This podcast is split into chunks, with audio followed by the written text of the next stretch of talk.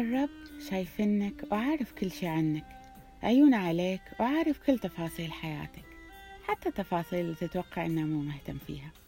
أي شي هامنك هامنه وأي شي متعبنك هو معتني فيه ويبغاك تشوف كل الظروف من خلال عيون الروحية من خلال الروح القدس اللي ساكن فيك.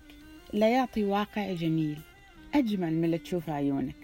الله صالح لا يهملك ولا يترك ويقول الرب يسوع المسيح أعلمك وأرشدك الطرق اللي تمشي فيها. أنصحك وعيوني ترعاك. وأحد أسماء الله في الكتاب المقدس هو يهوى رؤي يعني الله الذي يراك.